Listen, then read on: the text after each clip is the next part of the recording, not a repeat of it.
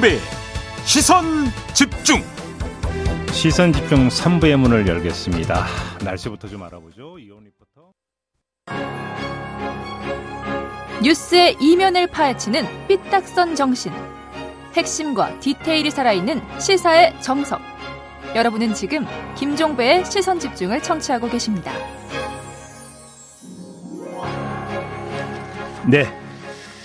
자, 새해를 맞아서 여론조사가 쏟아졌습니다. 지금 제 앞에 데이터가 있는데요. 1월 1일부터 오늘 아침까지 발표된 여론조사가 모두 11건입니다.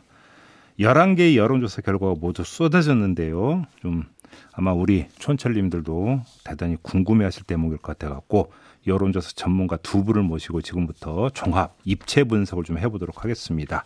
함께 해 주실 분 소개를 해드리죠. 이상일 케이스텍 컨설팅 소장 모셨고요. 어서 오세요. 네, 안녕하세요. 네. 이택수 리얼미터 대표 모셨습니다. 네, 어서 오세요. 네, 두 분 새해 복 많이 받으시고요. 네, 감사합니다. 올해 엄청 바쁘시겠네요. 대선도 있고 또 지방선거도 있고 그죠? 네, 네. 건강 관리도 잘하시기 바라겠습니다. 지금 제가 11개의 조사 결과가 나왔다고 말씀을 드렸는데요. 쭉 일별을 해 보니까 모두 이재명 후보가 다 앞서는 걸로 나왔더라고요.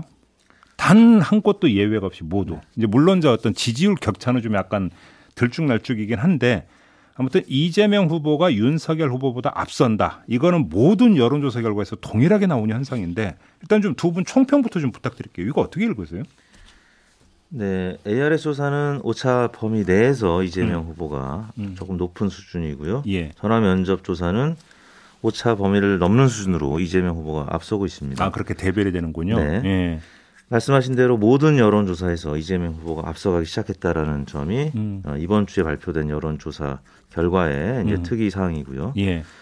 어, 이재명 후보가 이야기했듯이 골든 크로스냐 데드 크로스냐 음. 어, 제가 볼 때는 이재명 후보의 이 평가가 맞다고 봅니다. 이재명 후보도 물론 소폭 상승은 했습니다만 네. 윤석열 후보의 지지율이 예, 하락한 여론조사 결과들이 훨씬 많았다라는 점. 음흠, 음흠. 그래서 이재명 후보 쪽으로 지지율이 옮겨가기보다는 부동층이라든지 네. 아니면 안철수 후보 쪽으로 어. 어, 옮겨갔기 때문에 윤석열 후보의 하락이 눈에 띄는 대목이었다. 이 본부장이라고 하니까 본인, 부인 또 예. 장모 관련된 부정적인 소식들이 예. 예, 지난주 또 지지난주 계속 이어졌습니다. 그러다 보니까 어, 윤석열 후보가 좀 어려웠던 한 1, 2주간이 아니었나 싶습니다. 그러니까 지금 그 리- 이택수 대표님 말씀 중에 약간 부연을 하면 ARS 조사하고 전화 면접 조사 결과 모두 이제 큰 틀은 같았지만 오차 범위 아니냐 바뀌냐 요 그렇습니다. 차이가 있었는데 ARS 조사 같은 경우는 이제 통상 어떤 그 보수 후보가 좀 더 더 잘 나오는 네, 그렇죠. 그다음에 전화 면접 조사는 좀 진보 후보가 좀 더 잘 나오는 이런 경향성을 보였다라는 이제 그걸 염두에 두고 좀 들으셔야 될 것 같고요. 이상일 소장님은 좀 총평을 해 주신다면. 네, 뭐 연말 새해를 맞으면서 여론조사 쏟아졌는데 이런 지지율 변화 현상은 이제 뭐 갑자기 뭐 새해 툭 튀어나온 어떤 현상은 아닙니다. 이게 12월 내내 그런 흐름들이 지금 이어졌고요. 음. 어, 실제로 크리스마스 전에 나온 조사들도 상당히 많았는데 그 당시가 어, 한 달치 비교를 하기가 좋은 게 뭐냐면 11월 어, 초순 중순 이게 11월 5일이 국민의힘 경선이 끝나고 네, 이제 맞아요. 윤석열 후보 네, 확정된 네, 날입니다. 네. 그 직후에 어떤 컨벤션 효과 등을 비롯해서 일종의 이제 윤석열 후보가 앞서가는 지지율 흐름이 가장 크게 나타났던 때인데 그로부터 딱 한 달 뒤가 12월 한 3, 4주 차인데요. 그렇죠. 그렇게만 비교를 해보더라도 그 당시에 뚜렷하게 그 윤석열 후보의 지지율 이 하향 곡선이 음. 나타났었고 음. 그것이 연말을 거치면서 이제 어 좀 더 하락폭이 크게 나타난 윤석열 후보 쪽 음. 그리고 어, 이재명 후보가 이제 그런 어떤 반사 이익을 누리지 못했다. 그래서 이게 이제 데드, 골든 크로스가 아니라 데드 크로스다라는 진단이 맞았는데 네. 연말 새해에 나타난 조사들을 보면은 일부 조사에서 크, 폭이 크진 않지만 이재명 후보의 지지율 상승세가 나타나기 시작한 부분들이 있습니다. 그 얘기는 뭐냐면 이제 윤석열 후보의 실망한 층 내지는 이제 기존에 지지 후보가 없었던 부동층들이 음흠. 연쇄 이동을 시작했다. 그 먼저 나타난 부분들은 윤석- 윤석열 후보에 대한 지지율 하락 그리고 실망감 이런 것들이었다면 최근에는 그런 것들이 어, 일부는 이제 이재명 후보, 어. 일부는 안철수 후보에도 이렇게 흘러가는 예. 일종의 이제 그 연쇄 흐름들이 나타나면서 음. 이게 이제 골든 크로스 시작됐지만 아니 데드 크로스 시작됐지만 골든 크로스 현상도 나타날 가능성이 있는 게 아닌가 이 얘기는 결국 윤석열 후보가 현재 흐름에서 이 지지율 하락 곡선을 막아낼 수 있냐 없냐에 따라서는 음. 어, 향후 판도 흐름이 좀 더 크게 변할 수도 있다라는 생각이 좀 듭니다. 어 그래요? 그러면 이게 좀 그 추세적으로 가서 그러니까 좀 더 그러니까 지나다 보면 이재명 후보의 골든 크로스로까지 연결이 될 수 있다. 지금 이상일 소장님 이렇게 보시는 거는 상승세를 더 탈 거다 가능성이 있다 이런 말씀이신 거잖아요. 지금 이제 확 뭐 확언하기는 어렵고 그리고 이제 일, 일반적인 예측상으로는 이렇게 단기간에 크게 골든 크로스를 나타내기 어려울 것이다. 왜 그러냐 하면 이게 음. 이재명 후보가 잘 여러 가지 악재들을 돌파를 하고 있지만 그러나 여전히 뭐 대장동 뭐 이슈 논란을 음, 비롯해서 여러 가지 음, 악재에 쌓여 있는 부분들이 있고 최근에 이제 그 새해 나타난 조사들 중에서 좀 내용 면에서 이렇게 흥미롭게 좀 봐야 되는 부분들이 있는데 뭐 도덕성에 대한 후보들의 도덕성 평가라든지 역량 평가라든지 주변 여러 가지 있던 이슈들에서 이재명 후보도 여전히 극복해야 될 이슈가 많거든요. 그렇기 때문에 이게 자력으로 이렇게 골든 크로스를 크게 나타내기 어렵지만 그러나 부동층 중에서 그다음에 뭔가 어 실망 양쪽에 대한 실망감 때문에 태도를 유보하던 쪽에서는 이게 이제 어떤 한쪽의 승세가 좀 이렇게 기울어질 때 네. 거기에 이제 편승하는 뭐 밴드웨건 아, 아, 이런 아, 부분들이 예. 나타날 수 있기 때문에 그렇죠, 그렇죠. 그런 부분들에서 일정한 어떤 상승세도 그 기대해 볼 수 있는 게 아닌가라는 생각이 좀 듭니다. 그럼 지금 이제 흐름을 분석하기 위해서는 일단 여기서부터 시작을 해야 될 거 아니에요. 두 분의 이제 공과 분석이 일치하고 있기 때문에 자 윤석열 후보로부터 이제 빠져나가는 집단 가장 눈여겨봐야 되는 집단이 계층이 어디냐 일단 이거부터 좀 봐야 될 것 같은데 어디라고 봐야 되는 겁니까? 가장 눈에 띄는 뭐 가장 눈에 띄는 계층은 20대, 20대 그리고 수도권 어허. 그리고 여성층인데 어. 예. 사실 제가 말씀드린 이 세 계층은 윤석열 후보가 오랫동안 강세를 나타냈던 음. 이재명 후보에 비해서 강세를 예. 나타냈던 계층인데 예. 지금 어 11개 여론조사 결과 발표된 곳들을 보면 어 이곳들에서 이재명 후보가 팽팽하거나 앞서기 시작했다라는 점입니다. 음. 어, 특히 이제 20대 같은 경우는 굉장히 오랫동안 윤석열 후보가 강세 지역 그 계층이었고 예. 또 여성층도 마찬가지였는데요. 어. 어 이제 뭐 부인 논란 또 이준석 대표의 갈등 예. 이런 부분들 때문에 예, 여성 또 음. 20대가 많이 출렁이기 시작했고 음흠. 아까 말씀드린 대로 이제 안철수 후보 쪽으로 일정 부분 갔고 음. 또 부동층으로 많이 가서 20대 같은 경우는 지금 부동층이 적게는 20% 후반, 많게는 30%, 어. 40% 육박하는 정도로 오호. 지지 후보를 어, 철회하고 예. 혹은 또 샤이한 부분으로 좀 바뀌고 음. 어, 지금 어떻게 어떤 후보를 어, 결정할지 음. 어, 1월 달에 있을 TV 토론 1, 2월 달에 이제 있겠죠. 음. 어, TV 토론을 보고 좀 결정하겠다 이런 입장으로 좀 선회한 것이 아닌가 싶습니다. 근데 뭐 20대나 여성이나 수도권의 어떤 이동 요인, 그러니까 원인은 좀 다를 것 같은데 일단 좀 궁금한 게 수도권이 있잖아요. 수도권 같은 이제 그 이재명 후보 같은 경우는 상대적으로 부동산 세제나 이런 것들을 계속 건드려오지 않았습니까? 일정하게 그게 좀 영향력을 발휘하고 있다고 봐야 되는 겁니까? 어떻게 봐야 되는 겁니까? 이제 수도권도 조금 나눠서 볼 필요가 있는데요. 서울을 놓고 보면은 어, 대체로 모든 조사들이 그래서 그래도 여전히 어 이제 뭐 정부에 대한 비판 여론이 높고 윤석열 후보 지지율이 크게 꺾이지 않은 흐름입니다. 오히려 이제 그 경기도와 인천 지역에서 지지율 하락이 크게 나타나는데요. 아, 오히려 그런 좀 음. 지역 그 수도권 내에서 좀 이렇게 편차가 있는 부분들을 좀 유의해서 볼 필요가 있다라는 생각이 들고요. 예. 저도 이제 지지율의 하락 사실 지금 윤석열 후보의 지지율 하락은 어떻게 보면 거의 전방위적으로 나타나고 있기 때문에 어떤 특정 계층에서만 하락했다 이렇게 판단하기 어렵습니다만. 어, 그렇습니까? 그러나 네. 이제 그 조사 방법별로 좀 특징이 좀 있습니다. 제가 음. 아까 이제 11월, 12월 조사 결과에 또 여론 흐름 변화를 말씀드렸는데 그 NBS와 갤럽 조사 이게 면접 조사 방식에서 네, 네, 네. 가장 먼저 그 하락이 나타난 층들이 예. 30대와 자영업자 중도층들이었습니다. 아. 그러니까 이쪽에서 먼저 어, 어떤 조사 방법상의 이제 차이가 있습니다만 하락세가 좀 나타난 부분이 또 분명히 보였고 그 다음에 뭔가 이제 보수 진영의 어떤 결집 현상이 많이 나타났던 ARS 조사 특히 리얼미터 조사를 대표적으로 보면은 음. 거기 확실하게 나 타나는 부분들이 그 20대 특히 20대 남자 그리고 음. 이제 어, 수도권 쪽에 어떤 하락세가 나타나는데요. 음. 이런 것들이 뭐냐면은 좀 중간 지대에서 이렇게 관망하던 분들의 어떤 실망감들이 먼저 빠졌다라는 부분이고 음흠. ARS 조사에서 20대 하락이 컸다라는 얘기는 이게 그래도 정치에 좀 관심이 많은 층들이 아무래도 응답이 좀 수월한 ARS 조사에 적극적으로 지지를 표명했다가 음. 이들이 윤석열 후보에 대한 지지를 철회하고 있다 이렇게 음. 좀 봐야 되는 게 아닌가 그래서 음. 어 그다음 특징적인 것 중에 하나가 MBS 조사는 지금 유일하게 그 연령 구분에서 60대와 70대 이상은 구분해서 발표하고 있는데요. 12월 마지막 조사들을 보면은 70대 어, 이상, 오히려 60대는 그렇게 뭐별 변화가 없었습니다만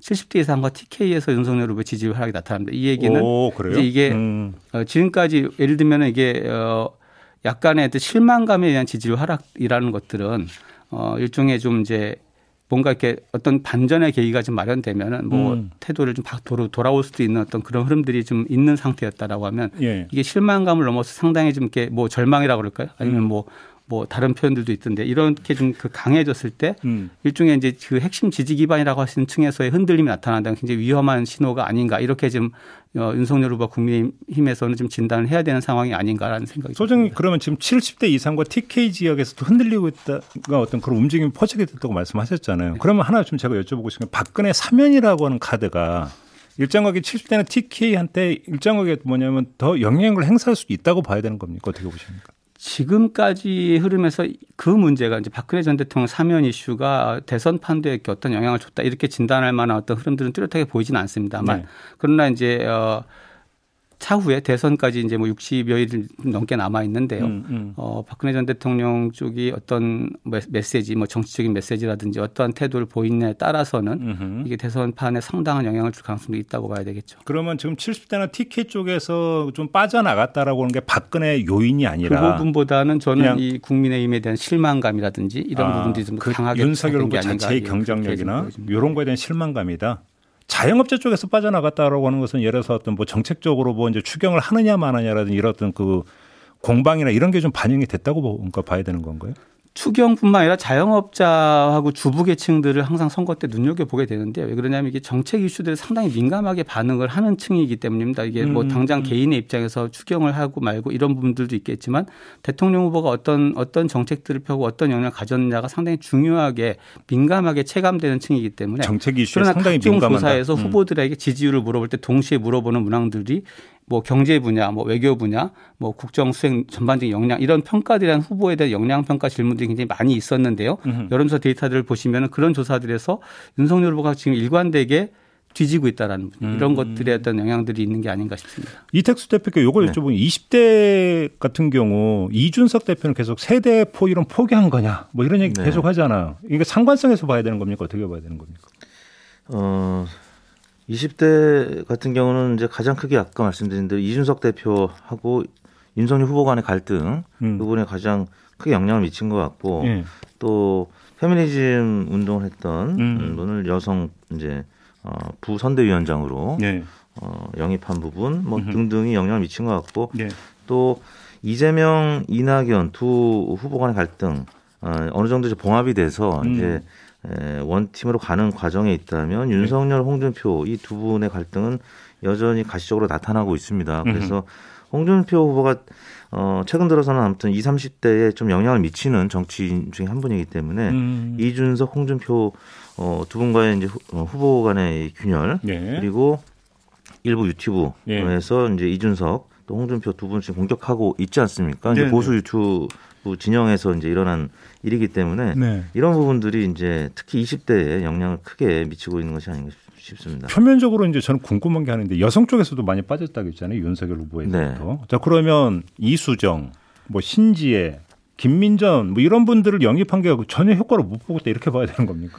결과적으로는 이제 그렇게 나타나고 있는데요. 그게 네. 아까 얘기했던 본부장, 본인 음. 부인 장모, 어, 그거 중에서는 이제 본인 후, 윤석열 후보가 선대위 인선 과정에서 음. 나타날 수 있는 음. 그런 어, 역효과. 네. 두 번째는 이제 지난주도 계속 이어졌죠. 이제 부인의 허위 경력 이런 네. 논란이 또 여성들에게 또 크게 영향을 미쳤던 부분이 아닌가 싶고 음. 한 가지 부연 또 설명하자면 20대 같은 경우는 이제 공정에 이제 화두를 이제 두고 윤석열 후보를 지지했었다면 음. 또 부인 논란도 역시 예, 공정과 관련해서 20대가 좀 흔들릴 만한 이슈였기 음, 때문에 그렇죠. 예, 20대 여성층에서 많이 빠진 것 같습니다. 이 세대 포위론 내지는 여러 가지 지금 요즘 최근에 그 지지율 변화의 핵심은 이제 윤석열 후보의 지지율 하락이어서 그쪽에 좀 포커스를 맞춰서 보면은 이번에 신년 여론조사에 흥미로운 게 본 부분이 뭐냐면 MBC가 코리아 리서치 의뢰해서 했던 12월 29일부터 31일 네. 사이에 했던 조사에서 뭘 물어봤냐면 이 국민의힘 선대위 갈등의 책임 소재가 어디에 있느냐라는 질문이 있었습니다. 음. 거기에 대해서 전체 응답은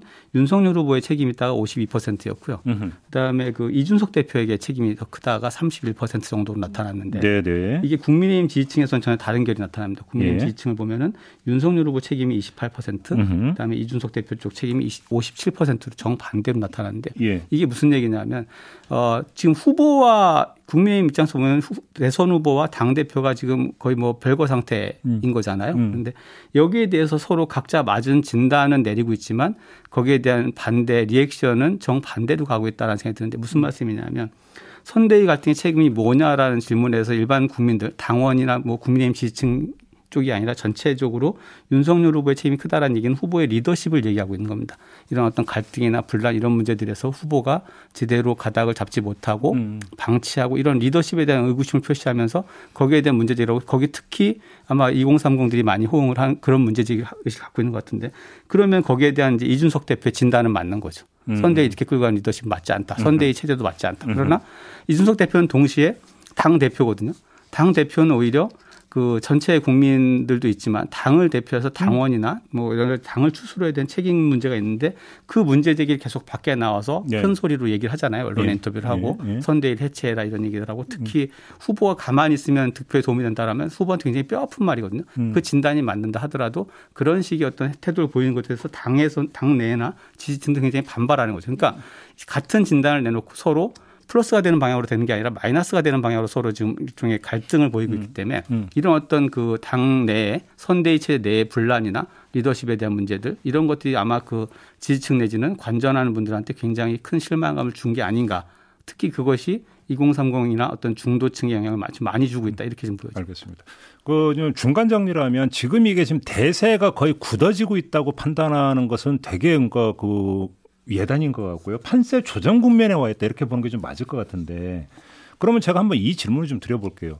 지금 11개 여론조사 결과를 놓고 보면 적은 데는 지지율 격차가 1, 2%포인트에 불과하고 많은 게 이제 12%포인트 정도가 되던데 어느 정도가 돼야 그래도 대세가 굳어졌다. 판세가 이제 거의 굳어진 거다. 이렇게 판단을 드릴 수가 있는 걸까요?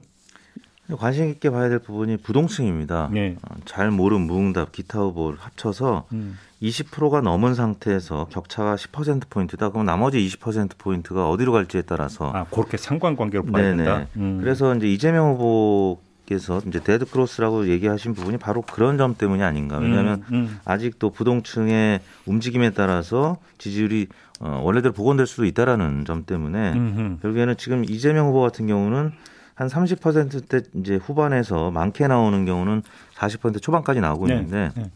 지금 안철수 후보까지 따지면 이제 3강 구도 혹은 뭐 2강 1중 구도 이렇게 음. 볼 수가 있는데 음, 음. 이렇게 구도가 3명 이상으로 된 선거에서는 많이 득표해도 지난 대선 때 탄핵 때 문재인 후보가 41% 정도 그렇죠. 득표하지 않았습니까? 그렇죠. 당시에 이제 홍준표 24, 안철수 21% 득표했는데 이번에도 안철수라는 변수가 이제 상수로 이제 자리 매김하고 있기 때문에 음흠. 이재명 후보는 문재인 후보가 득표했던 40% 초반 혹은 중반, 많으면 중반까지 올라갈 수 있는데 음. 지금 여론조사상에서는 거의 이제 문재인 후보 득표율에 근접하게 지금 가고 있는 어. 그런 상황입니다. 그렇다면 네. 지금 부동층으로 가 있는 어, 유권자들이 윤석열 후보로 다시 돌아갈 것이냐 아니면 안철수 후보한테 갈 것이냐 아니면 이재명 후보한테 조금 더 올 것이냐 이 부분이 남아 있는데 향후 주요한 이제 변수는 단일화 변수입니다. 윤석열, 음. 안철수 두 후보 간의 단일화가 이루어질 것이냐. 음. 그리고 이제 두 번째는 TV 토론에서 예, 이 부동층으로 가 있는 분들이 어디로 옮겨갈 것이냐 이런 부분이 이제 주요한 관전 포인트라고 할 수 있겠습니다. 이상일 소장께 똑같은 질문을 네. 드리면서 그러니까 질문을 좀 추가하면 숨은 표심, 그러니까 숨은 보수표가 있다고 봐야 되는지 이것도 좀 추가해서 좀 질문을 좀 드릴게요. 네. 뭐 여론조사상에서 어떤 이제 대세론이라고 할 수 있는 숫자는 뭐 자력으로 구도와 상관없이 어, 특정 후보가 대세론으로 갈 수 있는 숫자는 아마 45%를 넘어갔을 때 보통 아, 우리가 지지율이 예, 지지율이 음, 45%를 음. 넘어가면은 뭐 그게 양자 구도든 뭐 다자 음, 구도든 음, 음, 상관없이 대세론으로 갈 수 있다라고 진단하는데 지금까지 이제 여론조사에서 그런 수치는 사실 본 적이 아직은 없습니다. 이번 대선은 예, 예. 그리고 이제 말씀하신 대로 지금 구도는 이제 뭐 제3지대라고 할 수 있는 쪽의 후보들 그다음에 정의당 심상정 후보의 완주 의지가 강하기 때문에 다자 구도라고 하면 40%를 상회하는 여론조사상 지지도를 얻어간다라고 하면 확실히 이제 좀 우위를 굳힐 수 있는 숫자라고 보여지는 데 문제는 뭐냐면 지금 이제 부동층 이야기 그다음에 여러 가지 말씀해 주셨는데 또 하나가 그 정권 교체 여론의 어떤 크기입니다. 크기가 음, 얼마나 음. 얼마만한 강도로 선거 종반까지 갈 것이냐를 봐야 되는데 네. 이 부분이 이제 일부 조사에서는 정권 교체론조차도 줄어들었다, 음, 음. 감소했다라는 진단이 좀 있습니다만 그래도 아직까지 새 여론사들에서도 대체로 어, 과반 정도의 어떤 정권 교체 동의 여론들이 나타나고 있습니다. 이 문제가 있기 때문에 음흠. 이 부분들이 아마 그 이 종반전으로 갈, 가는 수, 상황 속에서 그 여론의 음. 어떤 변동성을 크게 할 것이다. 무슨 얘기냐면 음. 지금 제3지대 내지는 뭐 안철수 후보 지지라고 해도 좋고 부동층도 좋은데 이분들 중에 상당수가 어, 정권 교체와 정권 유지를 물어봤을 때 교체론 음. 쪽에 동의하는 분들이 좀 더 많다라는 얘기입니다. 그럼 음. 그렇다고 하면은 음. 음. 여러 가지 상황 변수나 뭐 국민의 윤석열 후보 쪽의 어떤 그 뭐 새로운 출발 이런 것들이 지금 보여졌을 때 기대감들이 보여졌을 때는 다시 좀 결집할 가능성 상당히 있는 음. 어, 사, 사, 숫자고요. 이 부분 때문에 이재명 후보 입장에서는 어, 자력으로 골든 크로스를 이렇게 쉽게 만들어내기 어려운 장벽이 되고 있거든요. 음. 좀 같이 보셔야 될 것 같고 아까 숨은 보수표 말씀하셨는데 저는 어, 숨은 보수표보다는 결국은 이제 어, 지금의 여론조사에서 숨은 표보다는 어떤 선택지에 어떤 갈등, 고심하는 표가 훨씬 많고 이분들이 예, 이분들이 뭐 정말 음. 윤석열로 가능한 거야 아닌 거야라는 판단 이, 이, 이 고심이 굉장히 컸다면 한 달 동안 음. 앞으로 또 다음 이제 설까지 남은 한 달 동안에는 음. 다시 돌아갈 것이냐 아니면 정말 다른 대안, 뭐 안철수를 지지할 것이냐 음. 내지는 아, 근데 투표를 안 해버릴 것이냐 뭐 이런 고민들을 하는 시간이 많기 때문에 이미 어떤 정치적 그 의지들은 많이 표출된 상태여서 저는 숨은 표보다는 어떤 갈등과 선택의 음. 표들이 훨씬 더 많은 시간이 아닌가. 그러면 이 질문을 좀 짧게 좀 답변 부탁드립니다. 안철수 후보의 상승세는 더 탄력을 받을 거라고 보십니까? 지금 여론조사 중에 후보 교체와 관련된 여론조사가 등장하기 시작하지 않았습니까? 예, 예. 근데 사실상 윤석열 후보를 홍준표 후보로 후보 교체하는 것은 현실적으로 거의 불가능해 그렇죠. 보이기 때문에 음. 그러면 유권자들에 의한 전략적인 후보 교체 음. 예, 당 바깥에 있는 국민의당 안철수 후보 쪽이란 말이에요. 음. 그래서 지금 많게는 10% 10% 포인트 넘는 곳들이 두 군데가 지금 제가 이제 발견을 했는데 네. 예, 조금 더 오를 가능성입니다. 예, 지난 대선에서 안철수 후보가 21.4%를 득표하지 않았습니까? 근데 이런 후보 교체 여론까지 예, 나타나게 된다라고 하면 안철수 음. 후보는 한 15% 어. 안팎 지지율이 예, 상승할 가능성이 좀 높다고 봅니다. 이상일 소장님도 같은 전망이죠. 유권자의 전략적 후보 선택 교체 이야기 그 저는 그 표현이 굉장히 마음에 드는데 이게 뭐냐면 어, 최근에 그 유권자들의 어떤 그 굉장히 적극적인 정치 참여가 음. 여러 가지 그 투표나 선거를 통해 나타나고 있다라고 보셔야 되는데 음. 국민의힘의 당대표 선거 과정을 보시면 이준석 대표가 당선될 때 결국 여론의 힘이 당원들을 설득시킨 음. 어떤 그런 구조죠. 음. 지금 같은 흐름에서도 윤석열 후보가 뭔가 기대감과 신뢰를 더 다시 강하게 그 제시하지 못할 경우에는 네. 우리는 선택을 바꿀 수 있어 또 있어라는 어떤 그런 의견들이 여론조사를 통해서 상당히 강하게 표출될 수 있다. 음. 그것이 안철수 후보를 밀어올리는 힘으로 작동할 수 있는 게 아닌가. 오히려 그걸 통해서 어떤 그 뭔가 유권자들의 마음에 드는 형태로 바꾸어 내려고 하는 어떤 힘의 작동 자체가 가능할 수 있다라고 저는 보겠습니다. 시간이 1분밖에 안 남아서 짧게 질문 드리겠는데 이제 1월에 이제 아마 엄청난 이제 조정 국면을 거치게 될 건데 그래서 이제 설때 여론조사가 또 한 번의 변곡점이 될 것 같은데 이때 가면 이제 대충 대세가 굳어지는 겁니까? 아니면 또 이제 그 뒤에 이어지는 TV 토론까지 이게 반영이 되면 다시 또 요동을 칠 수 있는 겁니까? 어느 분이 좀 답변해 주시겠습니까? 어, 저는 앞으로 한 두 번, 세 번 정도는 변곡점이 있을, 있을 것이다. 음. 왜냐하면 사실 2주 전에 여론과 지금도 많이 다르지 않습니까? 음, 음. 앞으로 이제 한 60여일 남았기 때문에 제가 볼 때는 두세 차례는 출렁임이 있을 것이다. 아, 보고 있습니다. 이상희 수는 같은 견해신 네, 거죠? 그렇죠. 뭐설 이후에 알겠습니다. 단일화 문제도 다 불거질 수 있고요. 상당히 클 것 같습니다. 마무리해야 되는데요. 지금까지 이제 여론조사 결과를 이야기했는데 자세한 내용은 중앙선거 여론조사 심의위원회 홈페이지를 꼭 참고해 주시기 부탁드린다. 이런 말씀을 드리면서 오늘 마무리하겠습니다. 지금까지 이택수 리얼미터 대표, 이상일 케이스텍 컨설팅 소장 두 분과 함께했습니다. 고맙습니다. 네, 감사합니다. 네. 시선 집중 본방 마무리해야 되는 시점입니다. 새해 첫 출근 날이죠. 힘차게 출발하시기 바라고요. 저는 이렇게 본방 마무리하고 유튜브 연장 방송을 이어가겠습니다. 고맙습니다.